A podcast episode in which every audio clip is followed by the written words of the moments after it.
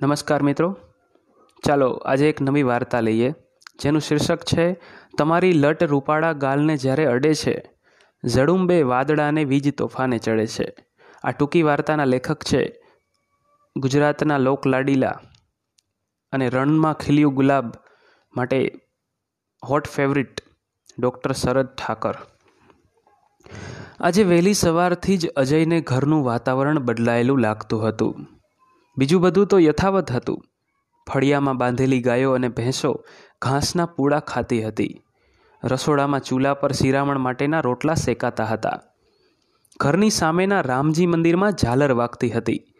એક જ ખાટલામાં સૂતેલા બે ભાઈઓ અજય અને વિજય જાગી તો ગયા હતા પણ ખાટલામાંથી હજી નીચે ઉતર્યા ન હતા. આ બધું તો રોજનું હતું.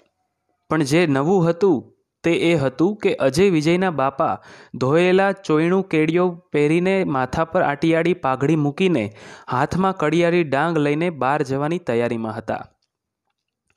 ઘરમાંથી નીકળતા પહેલાં બાપા શિરામણ કરવા બેઠા. અજય વિજયની માએ રોટલાની પોપડી માથે ઘરનું બનેલું, થીજેલું ઘી મૂકતા કહ્યું સંબંધ નક્કી કરતાં પહેલાં એકવાર અજયને પૂછ્યું હોત તો સારું હતું. એમાં છોકરાઓને શું પૂછવાનું? તારે એને મારો સંબંધ કરતાં પહેલાં મારા બાપાએ મને ક્યાં પૂછ્યું હતું? આપણે સુખી જ છીએ ને? અજય પણ સુખી જ થશે. બાપા ઘીથી લથબથ રોટલાનો બટકું ચાવતા ચાવતા બોલી રહ્યા હતા.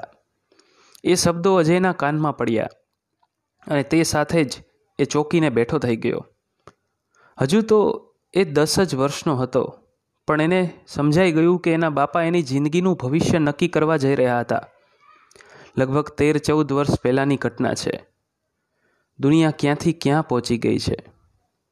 ભારતમાં પણ હવે અરેન્જ મેરેજ નામની સંસ્થા લુપ્ત થતી જાય છે. લવ મેરેજ, મૈત્રી કરાર, સેવા કરાર અને લિવ ઇન રિલેશનશીપનું ચલણ વધતું જાય છે. લગ્ન કર્યા વગર બાળકને જન્મ આપવાના કિસ્સા પણ જોવા મળે છે. તેમ છતાં, ભારતમાં એવી કેટલીય જ્ઞાતિઓ અને સમાજ વ્યવસ્થાઓ જોવા મળે છે, જ્યાં સુધારાનું કિરણ પ્રવેશ્યું નથી. અજય અને વિજયના પિતા અર્જણભાઈએ, અર્જણ, અર્જણભાઈ અને માતા વાલીબેન આવા જ સમાજનો એક હિસ્સો હતા. સંતાનોના લગ્ન બાળપણમાં જ નક્કી થઈ જતા હતા. ક્યારેક તો બે ગર્ભવતી સ્ત્રીઓના પેટ ઉપર ચાંદલા કરીને આવનારા સંતાનોના વિવાહ નક્કી કરી દેવતા, દેવામાં આવતો હતો. અજય મોટો હતો. વિજય એનાથી બે વર્ષે નાનો. અજયને શાળામાં શિક્ષકે ભણાવેલી વાત યાદ આવી ગઈ.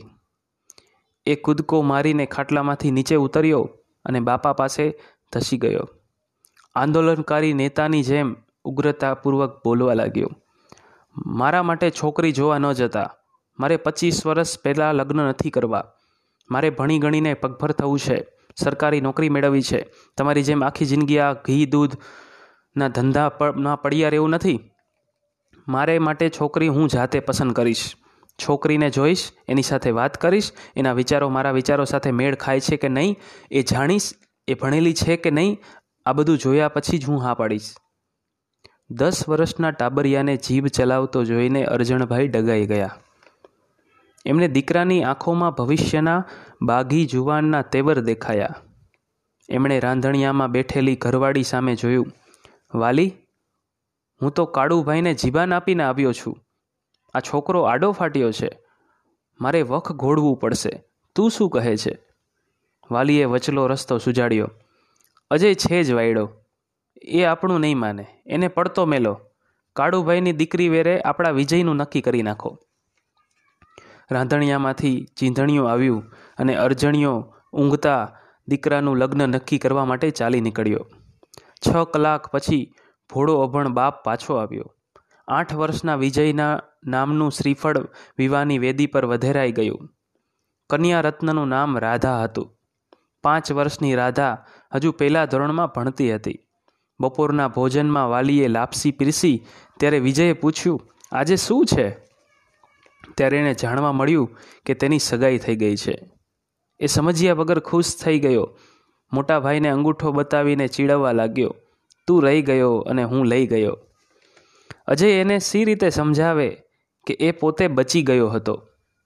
પણ એ આટલું તો બોલ્યો જ, તું જોજે ને, હું ચાકા જેવી છોકરી લઈ આવીશ. બધા મોઢામાં આંગળા નાખી જશે એવી રૂપાળી, ભણેલી અને સંસ્કારી. મારે અત્યારથી કૂવામાં નહોતું પડવું. વર્ષો વીતવા લાગ્યા. એ લોકોની જ્ઞાતિમાં મર્યાદાના બંધનો ચુસ્ત હતા. લગ્ન થાય તે પેલા છોકરા છોકરીને એકબીજાને મળવાની મનાઈ હતી. પ્રેમપત્ર તો લખવાનો તો સવાલ જ ઊભો થતો ન હતો. વિજયે તો ઠીક, પરંતુ અજયે પણ હજુ સુધી રાજા, રાધાને જોઈ ન હતી. અજયનું ધ્યાન ભણવામાં હતું. વિજય ધક્કા ખાતો ખાતો કોલેજના બીજા વર્ષ સુધી જઈને અટકી ગયો. પછી ભણવાનું છોડીને બાપના ધંધામાં જોડાઈ ગયો. અજય એમએ સુધી ભણ્યો બીએડ કરી અને હાઈસ્કૂલમાં શિક્ષક તરીકે રહી ગયો. એનો પીએચડીનો અભ્યાસ ચાલુ હતો. એની ઈચ્છા કોલેજમાં લેક્ચરર તરીકે જોડાવાની હતી. હવે રાધાના માતા પિતા લગ્ન માટે ઉતાવળ કરવા લાગ્યા. અર્જણભાઈ માટે મોટું ધર્મ સંકટ ખડું થયું. મોટા દીકરા અજયનું ચોકઠું હજી સુધી ક્યાંય ગોઠવાયું ન હતું. આમ થવાનું સૌથી મોટું કારણ અજયની ઉંમર હતી.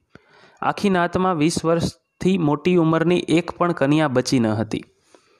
જેની સગાઈ નક્કી જ ન થઈ હોય, ન થઈ ગઈ હોય બીજા પ્રદેશોમાં એમના જ સમાજની એક બે કન્યાઓની ભાળ મળી, પણ એ સુંદર ન હતી. ન્યાતની બહાર લગ્ન કરવાનું તો અજય વિચારી પણ શકે તેમ ન હતો અને આટલું ભણ્યા પછી તે પોતાના ધારાધોરણમાં જરા પણ બાંધછોડ કરવા તૈયાર ન હતો છોકરી ચાકા જેવી જ હોવી જોઈએ. આ ચાકા શબ્દ બધાને નહીં સમજાય. સૌરાષ્ટ્રવાસીઓ સમજી જશે. રમેશ પારેખની કવિતા, ખુલ્લી તલવાર જેવી છોકરી જેણે વાંચી હશે, તેને અજયની પસંદગી સમજાઈ જશે. ખાટલે મોટી ખોટ એ હતી કે ન્યાતની બધી ખુલ્લી તલવારો પોત, પોતાના મ્યાનમાં સમાઈ ગઈ હતી. વધુ એક વર્ષ પસાર થઈ ગયું. અજય પીએચડી પૂરું કરી ને કોલેજમાં જોડાઈ ગયો. એક દિવસ અણધારી ઘટના બની. એ કોલેજના પ્રથમ વર્ષનો વર્ગ લઈ રહ્યો હતો, ત્યારે તેની નજર વર્ગખંડમાં બેઠેલી એક વિદ્યાર્થીની પર પડી. એ જોતો જ રહી ગયો. અનુપમ સૌંદર્યથી લથબથ એ યુવતીને જોઈએ, જોઈને એ મનોમન બબડી ઉઠ્યો. વાહ, આને કહેવાય ચાકા જેવી છોકરી. એ પિસ્તાલીસ મિનિટ મિનિટનો પીરિયડ એણે માંડ માંડ પૂરો કર્યો. ક્લાસરૂમમાંથી બહાર નીકળતી વખતે તેણે પેલી યુવતીને જાહેરમાં સૂચન કર્યું, તમે મને પ્રોફેસર્સ રૂમમાં આવીને મળશો? મારે તમારું કામ છે. યુવતી કંઈક જવાબ આપે તે પહેલાં અજય ચાલ્યો ગયો. રિસેસમાં તે પ્રતીક્ષા કરતો બેસી રહ્યો. પેલી યુવતી તો ન આવી, પણ એને બદલે બીજી વિદ્યાર્થીની સરને મળવા આવી પહોંચી. તેણે કહ્યું, સર, તમારે શું કામ હતું? અજય ગૂંચવાઈ ગયો. મારે કાંઈ કામ નહોતું. તું કેમ આવી? મેં તો તારી બાજુમાં બેઠેલી ગોરી છોકરીને કહ્યું હતું. સર તમે એને મળવા માંગતા હતા તે હું જાણું છું. એને પણ વાતની ખબર હતી, પણ એ તમારાથી શરમાય છે એટલે આવી શકી નહીં. મારાથી શરમાય છે? કારણ? સર, એ કહેતી હતી કે તમે એના જેઠ થાવ છો. તમે એના જેઠ થાવ છો. તમારા નાના ભાઈ સાથે એની સગાઈ થયેલી છે અને તમારા સમાજમાં નાના ભાઈની વહુથી પોતાના જેઠ સાથે વાત ન કરાય. અજયને ચક્કર આવી ગયા. ચાકા જેવી છોકરીની ઝંખનામાં એણે રૂપના તાકા જેવી જીવન સંગીની ગુમાવી દીધી. બાળપણમાં ઢીંગલા ઢીંગલીની જેમ સંતાનોના વિવાહ સંબંધો નક્કી કરી નાખવા એ ગંભીર સામાજિક દૂષણ છે. એવું હું દૃઢપણે માનું છું, પણ અજયના કિસ્સામાં આવું બન્યું એ હકીકત છે. જો એના સમાજમાં આવો રિવાજ ન હોત, તો અજય ભણી ગણીને મોટો થયો. ત્યાં સુધી કદાચ રાધા પણ પ્રાપ્ત રહી રહી શકી હોત. આ વાર્તાના લેખક હતા ડૉક્ટર શરદ ઠાકર, જે રણમાં ખીલ્યું ગુલાબ નામથી કોલમ લખે છે અને શીર્ષક પંક્તિ હતી ખલીલ ધન તેજવીની. તો ચાલો, આવજો.